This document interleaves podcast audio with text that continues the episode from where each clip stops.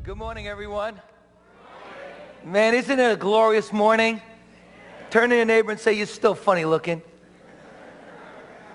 But God loves you. Amen.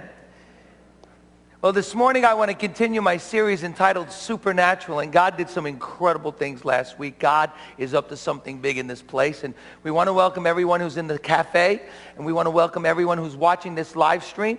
Uh, we appreciate you tuning in with us, and we pray God's Spirit would be upon you, and yet you would hear what God has for you today. I want to pray for everyone in this room today. Now, I want to tell you that when we talk about the supernatural, the spiritual, we actually absolutely need to be in line with what God wants to, to say to us, and we need to hear it from our hearts. So I want, to, I want your ears to be open. I want your hearts to be open to what God wants to say today. So let's pray together. All bow our heads, and let's ask the Lord's blessing today. Father, we thank you that you are in this place. We thank you for your Holy Spirit we thank you for the power of your word. We thank you, Lord Jesus, that we go not in our own strength, but in the strength of the Lord, in the power of the Lord, and in his mighty, mighty authority that comes through the word of God. I pray today that you would speak to our hearts. I come against every force of darkness in the name of Jesus. And I pray, oh God, that our ears would be open, Lord, to your will for our life. God, help us to put on the full armor of God. Help us to understand who we are in Christ and help us to live out a righteous life in the power of your Spirit. And everyone said, now, this morning, as I continue to talk about the supernatural world or, or understanding how to tap into the spiritual world, we, we need to understand so far that every day of our life, the physical world and the spiritual world, they collide. And what happens in the spiritual world affects what happens in your natural world. And last week we talked about the devil and demons and we, we uncovered the darkness. Today we want to talk about how do we overcome the darkness. Listen to me, look at me. God has created you to be more than a conqueror. I said, God has created you to be more than a conqueror. God intends every single believer to live in victory over sin. God intends every believer to know who they are in Christ Jesus. God intends every believer to know that they're the head, they're not the tail. They're blessed going in and they're blessed going out. And greater is he that is in us than he that is in the world. God has intended you to be more than a conqueror. Come on, somebody say amen. Jesus said, I will build my church and the gates of hell will not prevail against the church. Now, I want to tell you that the armor, when we talk about the armor, we have a breastplate. But the truth is there's nothing on the back of the breastplate. Why? Because God doesn't want you to run from the enemy. The Bible says, I will build my church and the gates of hell will not prevail against the church. Why? Because the church should be on the offensive, not the defensive. Somebody help me out and say amen that we need to push back the darkness in our prayers, in our intercessions, when we preach the gospel, when we're proclaiming the gospel. The Bible says those that are in the heavenlies, they're hearing the gospel and we're pushing back the darkness. Somebody say, I want to push back the darkness.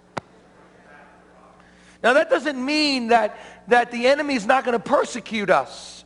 In fact, Jesus said, I'm sending you out as sheeps among wolves.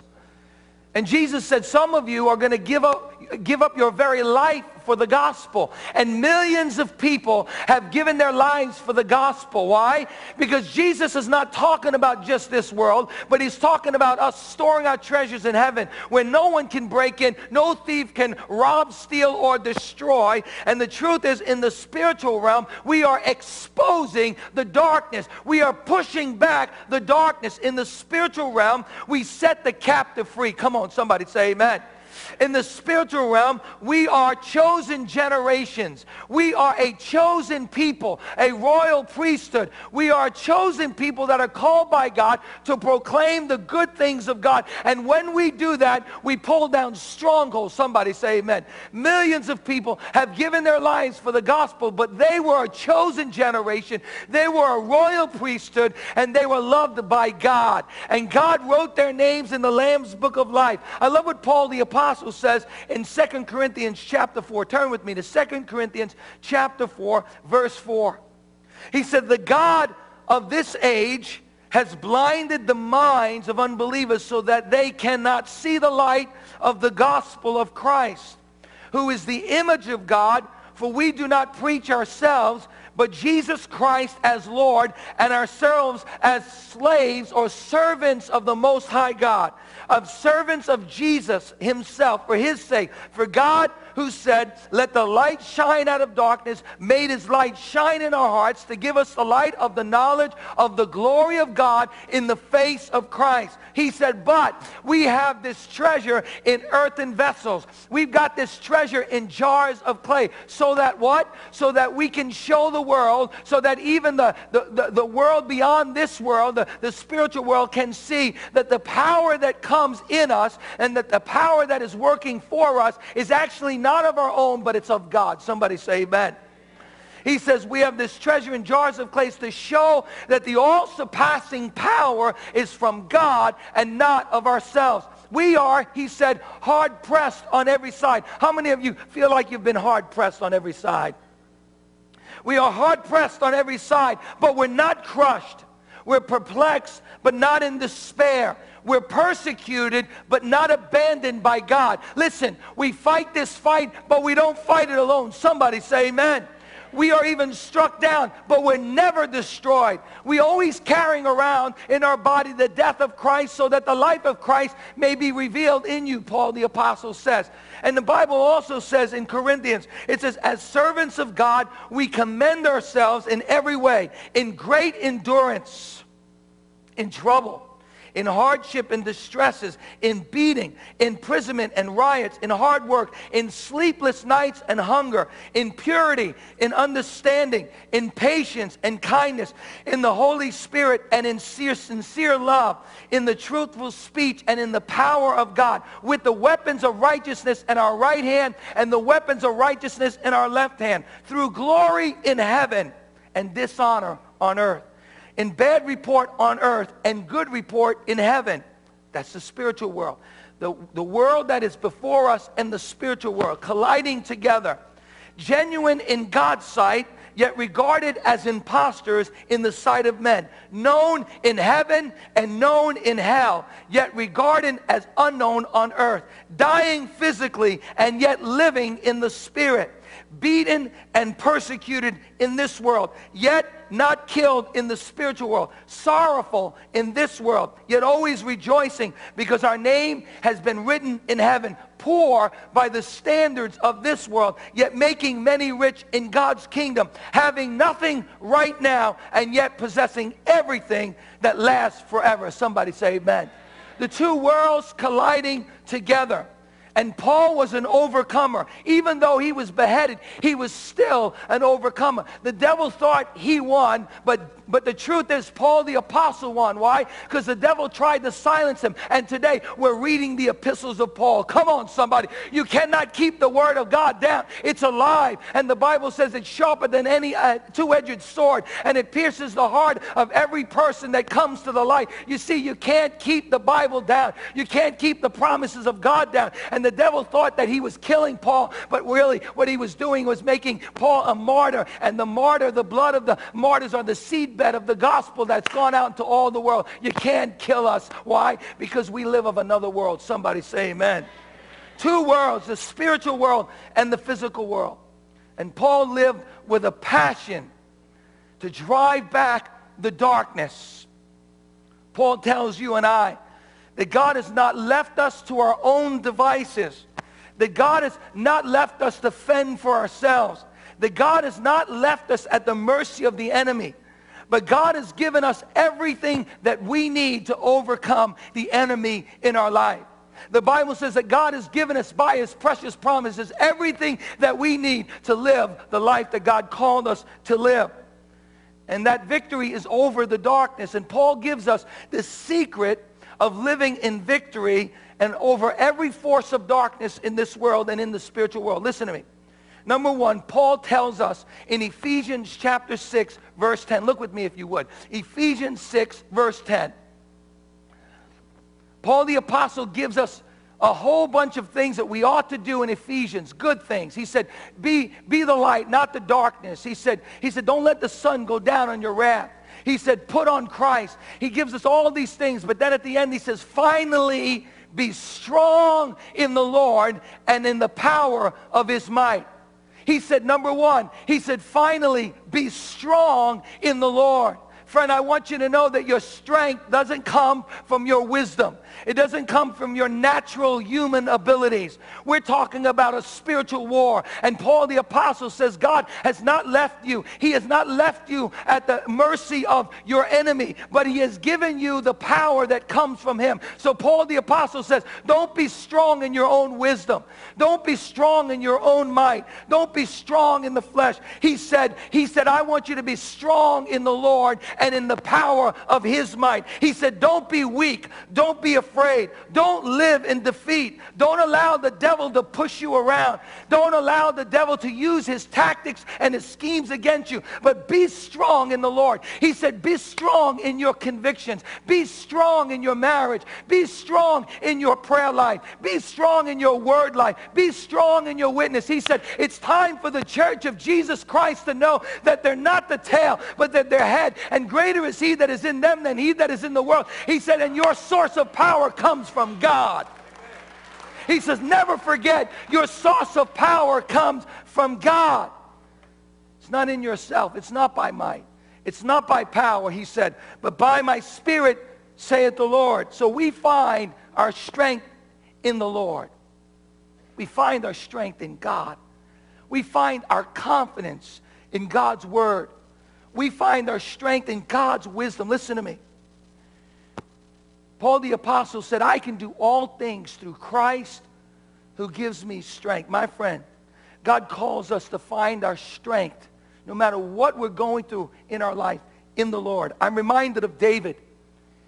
David goes out to war, and while he's actually out to war, another army comes, and they invade the city of Ziklag, where his men were and where his families were the children were. And the Bible says that they take over Ziklag and they steal. They capture all of his wives and children and all of his men's wives and children and they burn the city down. And here's David coming back from war. And he sees that Ziklag is up in smoke. And he comes and he falls down and he weeps and he weeps because he sees that they not only desecrated the whole city, but they took everything with them and they were captive to the people. And David begins to cry out to the Lord. And his men say, we're going to stone David. Let's stone him to death. They were angry.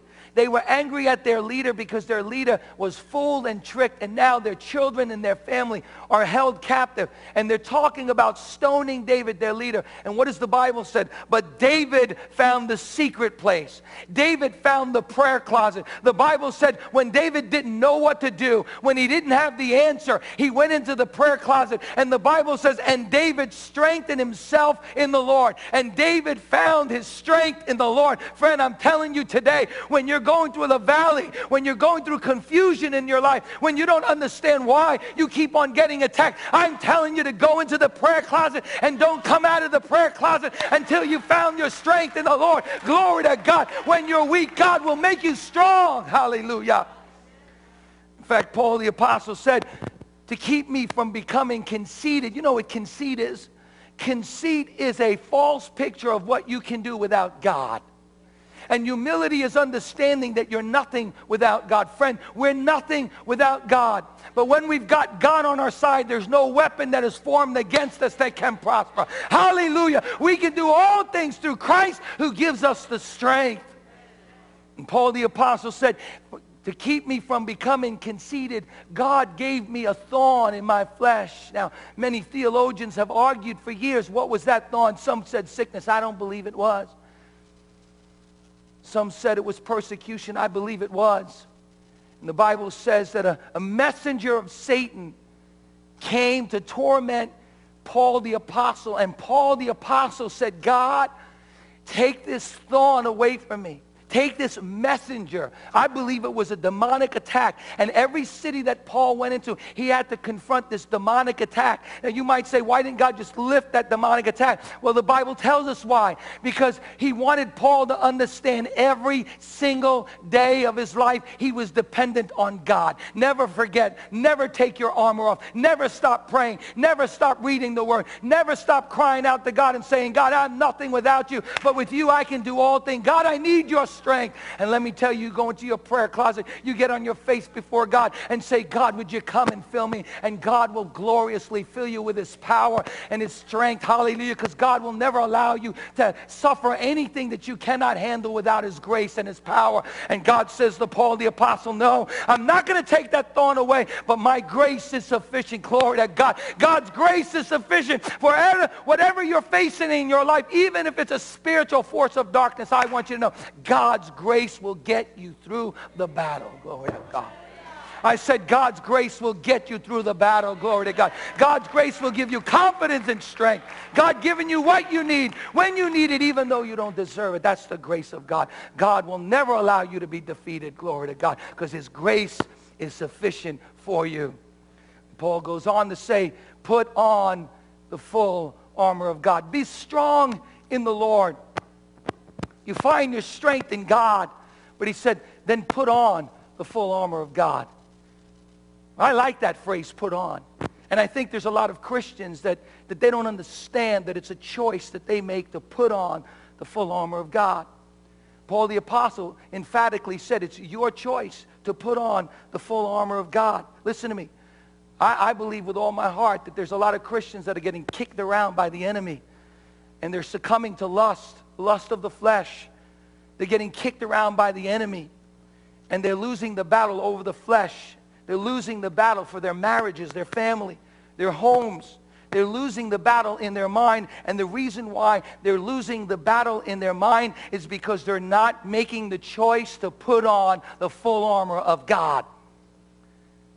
We get up in the morning and we put our clothes on. And if we're a woman, we put makeup on. If you're a man, don't try it. And we get a breakfast bar and we rush out the house and we think we've got everything. Friends, have you forgotten something? That the Bible tells us that we are to put on the armor of God. And David got up early in the morning. Some people say, well, you know, I, I, like to pray at night before I go to bed. You know, the reason why you like to pray at night before you go to bed is because you put your head on that pillow and you have visions and dreams. You just fall asleep. But David said, early in the morning will I seek you, O Lord. Why? Because early in the morning, David needed to have his armor on. Friend, let me tell you something. When I go to bed, I really, you know what? Unless my wife's beating me up, I really don't need my armor when I'm sleeping. I need my armor when I'm in this world doing battle. Come on, somebody. And that's why I need to get up in the morning and put my armor on because I'm going to face spiritual forces of darkness every single day of my life. And so what does it mean to put on the armor of God? Does it mean that we have an armor in our closet? Man, you're going to look pretty funny if you look like this dude when you show up to work tomorrow. So what did he mean by putting on the full armor of God? What does it mean to put it on? Well, number one, it means to apply it to your life. It means when Paul the Apostle tells you to pray, you pray. It's a choice that we make. And Paul the Apostle was saying, put on. He's saying, make the choice to pray. When you make the choice to pray, you're putting on your armor. When you make the choice to read the word, you're putting on the armor. Every time you take your Bible out, I want you to remember that's putting on the armor of God. When you get together and you begin to pray together and you begin to intercede together, when you fellowship, that's putting on the armor of God. When you're preaching the gospel, you're putting on the armor of God. It's a choice that we make. And unfortunately, there's too many people that are not making the choice to put on the armor of God. So it's a choice. Putting on the armor of God is actively pursuing spiritual disciplines in our life. Let me say that again. Putting on the armor of God is actively pursuing the disciplines of God. And friend, you're never going to be a victor in your life until you begin to put on the armor of God by actively pursuing the disciplines of God. Prayer, reading the word, and fasting. I know we don't like that, that term fasting you know, because fasting is all about denying ourselves. And in, and in this country, we don't deny ourselves. We, we, we get whatever we want when we want it. Let me tell you something. God is calling us again to fast and pray. And when we deny ourselves and we're fasting and we're praying and we're hearing the word and we're disciplining ourselves, we're putting on the full armor of God. I love what it says in the message translation. Listen what it says here. It says, be prepared. You're up against a battle far more than you can, can, can handle on your own. He said, and, and everything that you can within you, he said, take all the help you can get, even the weapons that are issued by God, so that when it's all over, but the shouting, you'll still be standing on your feet. Truth and righteousness, peace and faith and salvation are more than words. Learn how to apply them to your life. There it is. So putting on the full armor of God is making it applicable in your life, applying these things to your life, making a choice to do these things. That's what Paul's saying. He's saying we've got to decide to put on truth. We've got to decide to put on righteousness. Come on, switch me over. We've got to, to, to decide to make sure that we take the sword of the Spirit and we use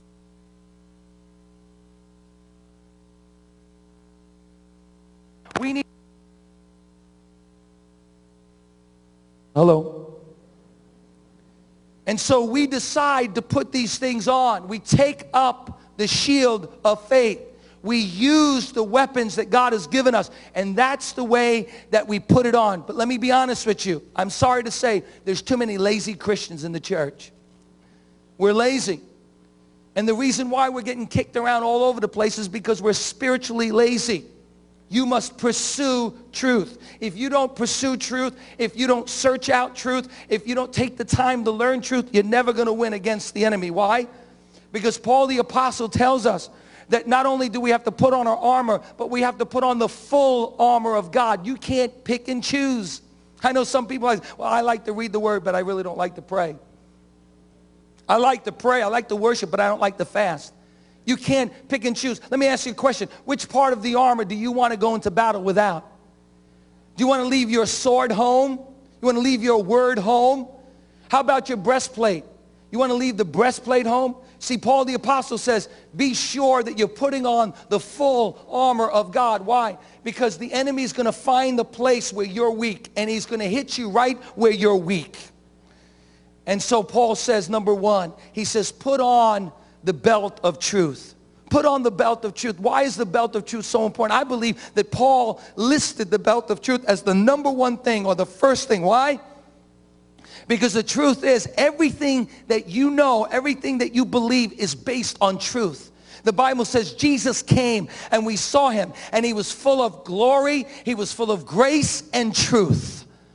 And everything in this life is about lies and truth. The devil is a liar and he wants to deceive you and he's going to get you to believe half truths. He's going to get you to believe false doctrines. I said it last week and I'll say it again. There are more religious people that will be in hell than anyone else on the face of this earth. Why? Because the devil is really good at manipulating religion and he'll get you to believe a truth and he'll get you to believe that you're okay, that you believe the truth. But let me tell you something. Jesus was not an angel like the Jehovah Witnesses say and Jesus was not Lucifer's uh, brother just like the Mormons say. Jesus was the son of God. He was God Almighty and he's coming again. And the Bible says every knee shall bow and every tongue shall confess that he's God. He is uh, glorious. He is the Lord of lords and the King of kings. And friends, let me tell you something. You need to know the truth. You need to search for the truth. You need to be diligent in the truth. Why? Because the enemy is going to try to do everything he can to deceive you. It'll look good. It'll look nice. It'll look spiritual. It'll look Christian, but it's not.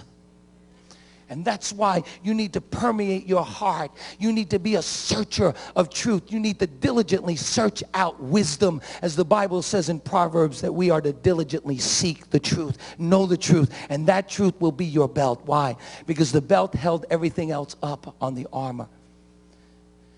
The soldier would never go without his belt. Why? Because his belt held his sword.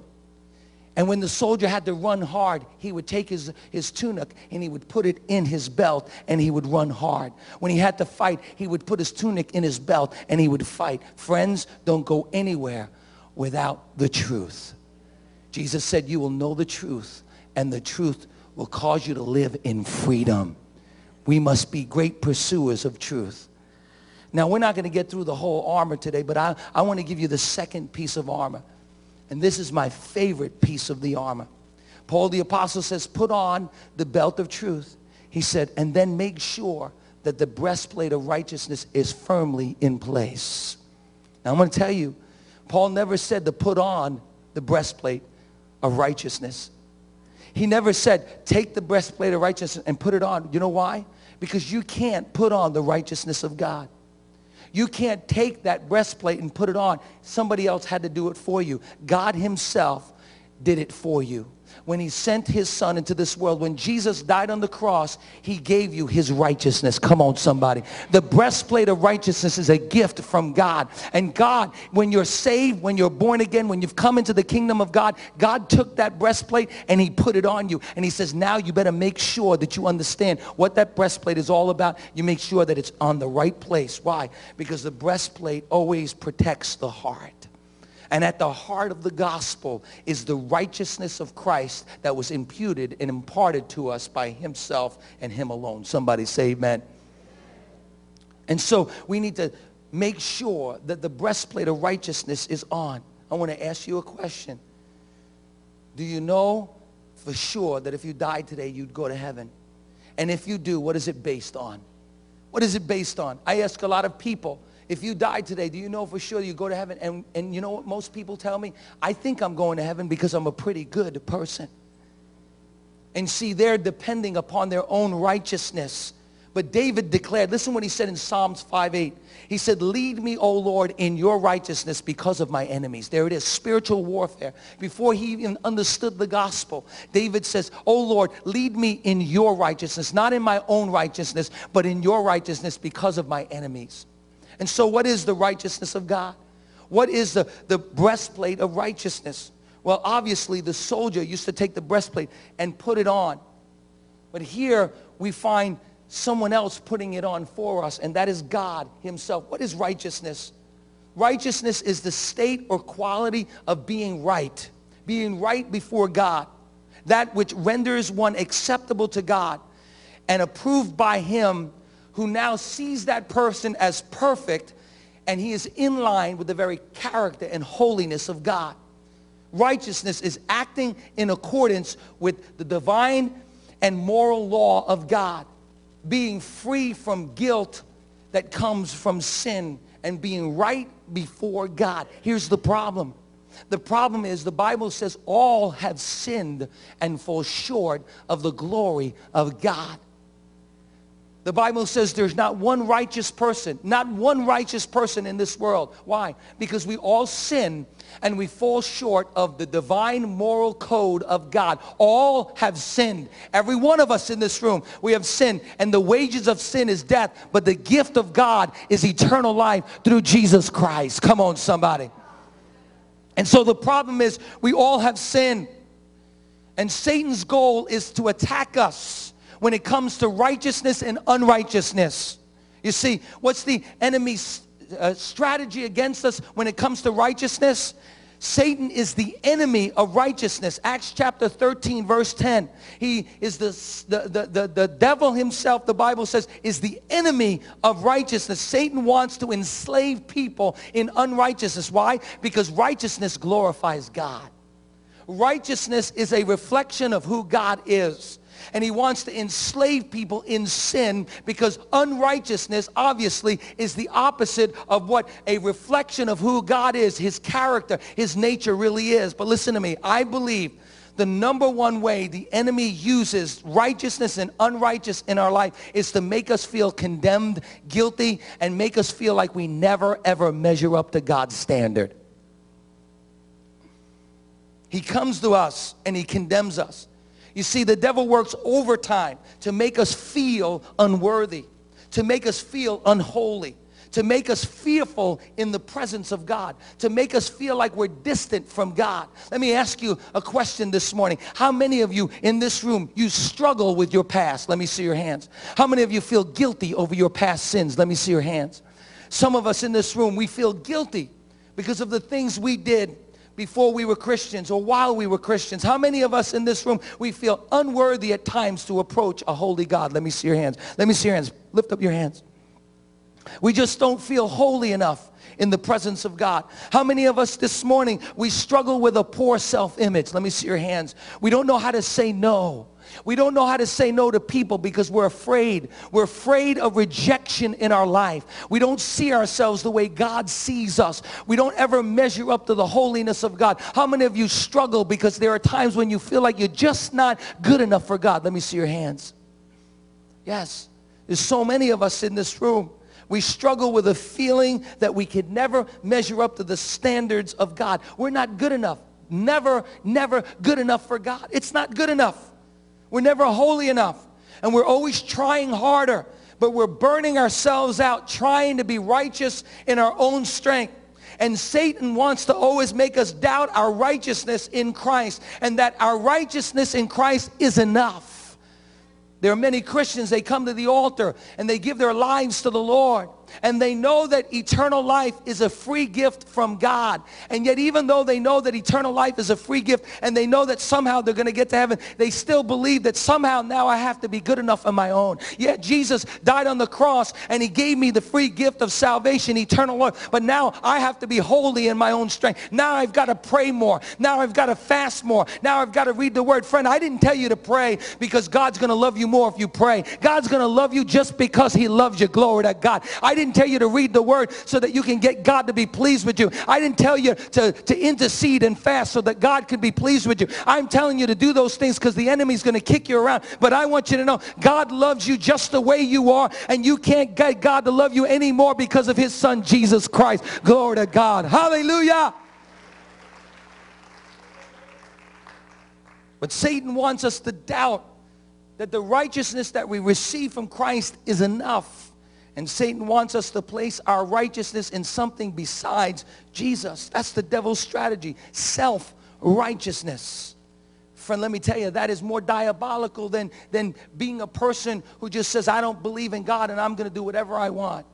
Self-righteousness. This world is filled with people that have been taught all their life. Maybe they've gone to a legalistic church Maybe you've gone to a holiness church. Let me tell you something. There are no faith churches. There are no holiness churches. There are no word churches. There's one church. It's the church of Jesus Christ. And if you know Jesus and you have his righteousness, then you have all those things in your life. Come on, somebody say amen.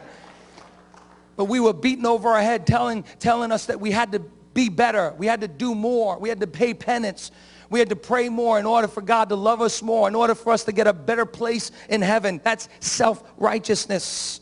And Satan's accusations come in disguise. And, and what it is, is this disguise in which Satan says, listen, you're doing good. You're succeeding or you're failing. And most of the time, he will come and say for a little while you're doing good. And then he says, no, we're going to up the ante a little bit more. Now you're not doing as good as you were doing. And he's going to make you feel guilty and condemned. He's going to make you feel like you never measure up to God's standard in your life. Self-righteousness works performed by sacrifice.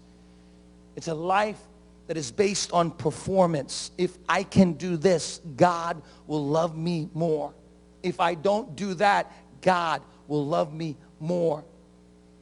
It can even be a, a self-righteousness in good things, a self-righteousness in hard work. I work hard for the church, and therefore I deserve God's mercy and love in my life. Morality, Bible reading, prayer. You see, when we do these things in the flesh, it's never operating by grace. You either perform and you perform well, and when you perform well, you feel accepted. And when you fail to perform the way that you should perform, you feel rejected by God. If I succeed in my righteousness, then I am accepted by God. The devil whispers in our ear, that's success. And if I fail in my righteousness, then I'm rejected, worthless, unholy, and unloved by God. The devil whispers in our ear, feel failure. So how do we respond to the devil's attack when he questions in our heart and in our mind, when he throws the fiery dart of being sure who we are before God, how do we fight against these accusations? We stand, look at me, we stand in the righteousness of Christ that has been imputed and imparted to us because of what he did on the cross. When he died on the cross, he said, Father, forgive them. I take on myself every sin, every stain, all immorality. I take it upon myself, God. And now I say, forgive them, for they know not what they do. Father, it is finished. I bore their sin so that they might have eternal life. You see, here's the key. The breastplate of righteousness. When Jesus died, he imputed upon us his righteousness. The Father has imputed Jesus' righteousness to us by faith. It's, it's his breastplate.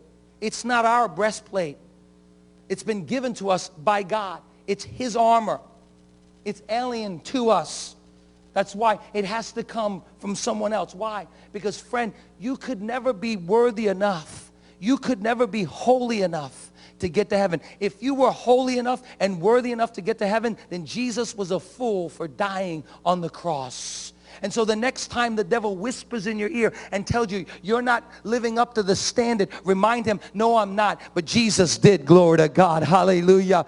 I can't live up to the standard. I'm not holy enough. I'm not good enough. It's not an excuse to sin. It's not an excuse to do whatever you want. It's just telling the devil, I can't do it by myself, but I have received the righteousness of Christ. I am complete in God today. Glory to God.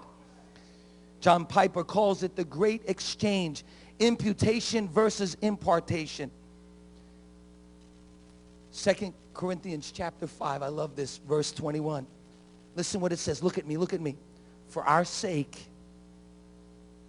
he made him to be sin who knew no sin, so that in him we might become the righteousness of God. Wow. I want you to mark that up. He said, in him, Christ he became sin for us. He became a curse on the tree so that we might become, listen to me, so we might become the righteousness of Christ, not just simply forgiven. See, some of us, we believe we were just simply forgiven, but we're still sinners. I remember some guy said, we're sinners saved by grace. I said, no, we're not sinners saved by grace. We're saints saved by the blood of Jesus. And now we are the righteousness of Christ. Come on, somebody say amen. When God looks at us, he sees his son, Jesus Christ, because we have the breastplate. We are in Christ Jesus. And if we're in Christ Jesus, there's no condemnation. Glory to God.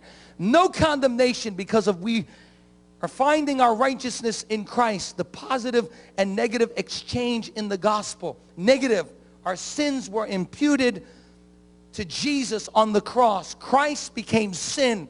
Christ bore the curse of the law for us. Positive. His righteousness was imparted to us. Romans 4, 5. Faith in Christ is credited as righteousness to us. Hallelujah. 1 Corinthians 1.30, Christ is our righteousness. Romans 3.21, God is just and the justifier, declared righteous of the one who believes in Jesus. Philippians 3 9, the righteousness of God that became ours through faith in Jesus Christ. Romans 4 25, Christ was raised for our righteousness or our justifications. Romans 8 1. Therefore, if any man be in Christ, he is a new creature. Romans 8 1. Therefore, there is no condemnation for those that are in Christ Jesus. For the, though the law was powerless and what the law could not do, Christ did by dying on the cross for us. Somebody say amen. Glory to God. No condemnation in those that are in Christ Jesus. Colossians 2 13.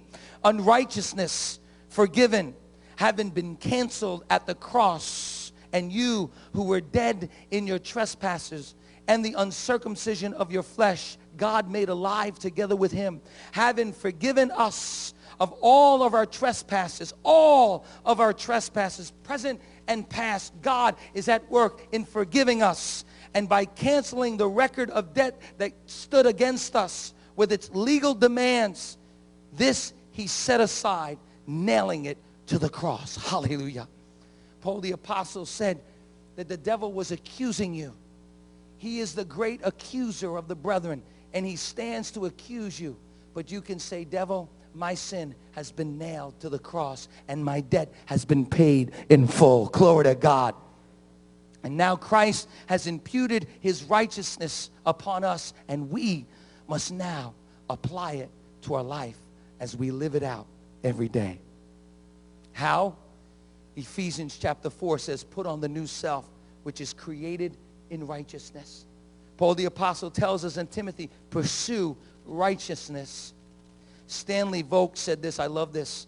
What a relief it is when we see Jesus at the end of all of this. He is the end of the struggle for righteousness since he not only fulfilled the law for us, but was cursed for us as well. He not only attained our perfection, but atoned for our imperfections. There is nothing more to struggle for. He has done everything for us. And God asks nothing from us now but our repentance and our full trust in faith in Christ alone. Conclusion. Live in the righteousness of Christ that has already been given to you through what Christ did on the cross. Through your union with him, by his grace, you are completely accepted in the beloved. He is your surety and your acceptance and your rest in him as you stand alone, not in what you can do, but what he already did. As John Piper declares, resist firmly, O struggling warrior. The lies of Satan that there is no more to be done before you are accepted by God. Rest quietly, O struggling sinner, in the imputed righteousness of Christ. Repent freely, O struggling saint, because your room has been cleaned and your Father gives you greater grace. Walk in the light as he is in the light, and the blood of Christ will cleanse you of all sins. Rejoice greatly, O struggling people of God, for your Savior Jesus Christ is your righteousness. As I close, watch this.